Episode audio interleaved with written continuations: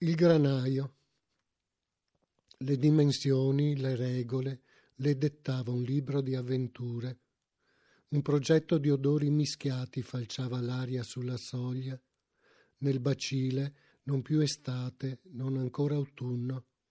Il maculato bastardino divertiva, tutto un'occhiata, giocava a fare il duro alla catena. Bastava anche una cauta intrusione delle prime arcane luci perché tentassi inutilmente di sottrarmi al rugiadoso palpito della spanta campagna. Le povere voci che lontano, oltre la trincea di fossi e gelsi, già si alternavano incitando al lavoro, un lenzuolo, un lenzuolo di lino grezzo, udito cullarsi in una brezza che pensavo essere uscita come una carta fortunata dalla manica del mago.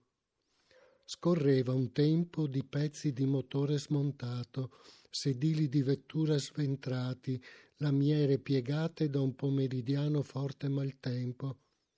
Ma sufficiente in quei giorni era di un'aspra età uno slancio, una breve corsa, un calendario di bassi serpeggianti muggiti e schizzato in cielo un ultimo chicchirichì, alla fine per avere sotto mano la quasi intrasportabile scala di legno, il granaio, meta e rifugio.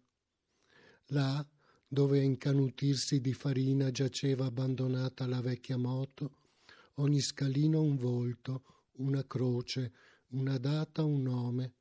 Poi dovunque il polveroso singhiozzo del tavolato sotto le scarpe.